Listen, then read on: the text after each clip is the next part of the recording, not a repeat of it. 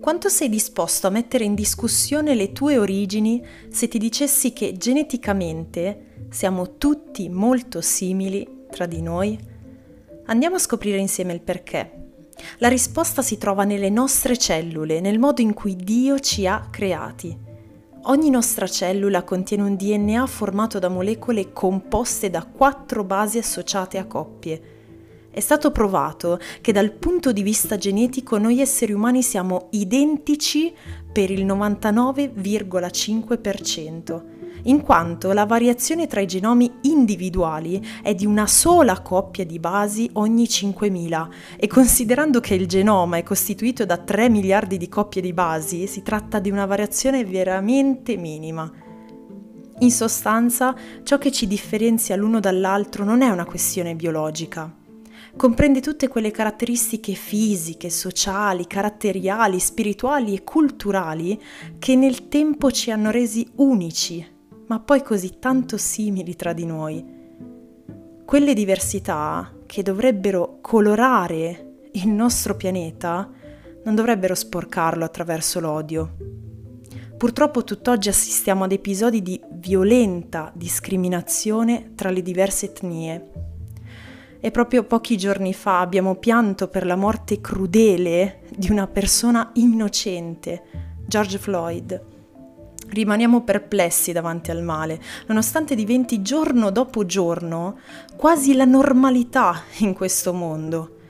Passano alcuni giorni e la notizia viene archiviata e tutti noi torniamo a vivere come se tutto questo non fosse un nostro problema, come se il razzismo non ci riguardasse, come se fosse solo un problema di chi lo mette in pratica. Ma vogliamo parlare di tutte quelle convinzioni, di quelle credenze che si sono create nelle nostre vite sulle diversità culturali? Di tutti quei pensieri silenziosi che vivono nelle nostre case, che sembrano essere innocui?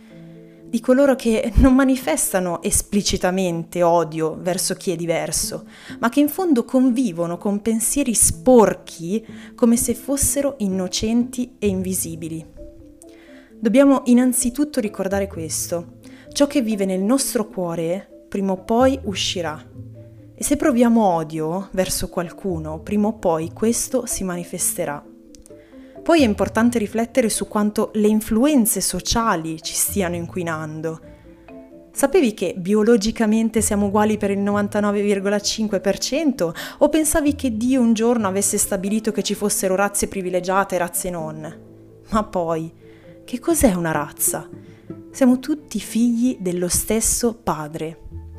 Dio creò l'uomo a sua immagine e somiglianza, quindi ama tutti nello stesso modo. In Efesini 6 infatti c'è scritto che il Signore nostro e loro non ha favoritismi.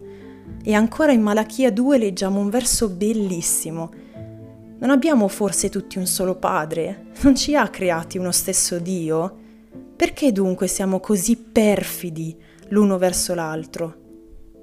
Oggi quindi ti invito a, rinco- a riconsiderare i tuoi pensieri, quelli che hai nascosto e ti lascio un invito da parte di Dio ad imparare ad amare in modo autentico chi non è uguale a te.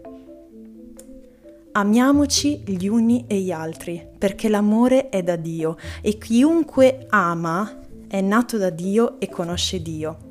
Quindi, come sempre, Dio possa benedire i tuoi pensieri, la tua vita e conosci Gesù